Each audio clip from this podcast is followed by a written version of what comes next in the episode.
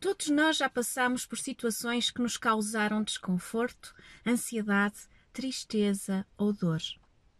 Sejam enraizadas no nosso passado lá atrás, sejam situações mais recentes, é frequente darmos por nós a revermos vezes sem conta esses momentos dolorosos. Às vezes, eles podem preencher por completo a nossa mente e os nossos dias, e por onde quer que olhemos, não conseguimos ver além da escuridão que essa dor nos causa.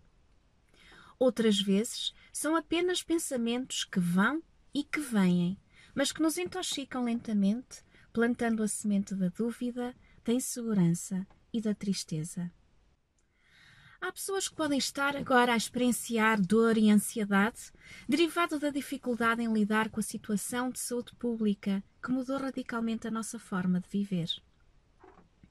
Outras podem reviver experiências do passado, vezes e vezes sem conta, culpando-se por não terem agido de determinada forma ou dito determinadas palavras que, no seu entender, as tinham preservado ou defendido mais.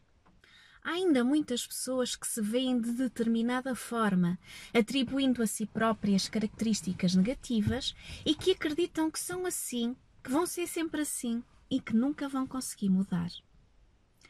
Um dos pressupostos fundamentais da PNL diz que o mapa não é o território. Se nunca ouviste esta frase, desafio-te a refletir um pouco sobre ela. O mapa não é o território. Isto faz sentido para ti? Tantas vezes na nossa vida usamos mapas antigos, obsoletos, com omissões, distorções e generalizações da realidade que nos levam a destinos que não nos servem e nos fazem mal.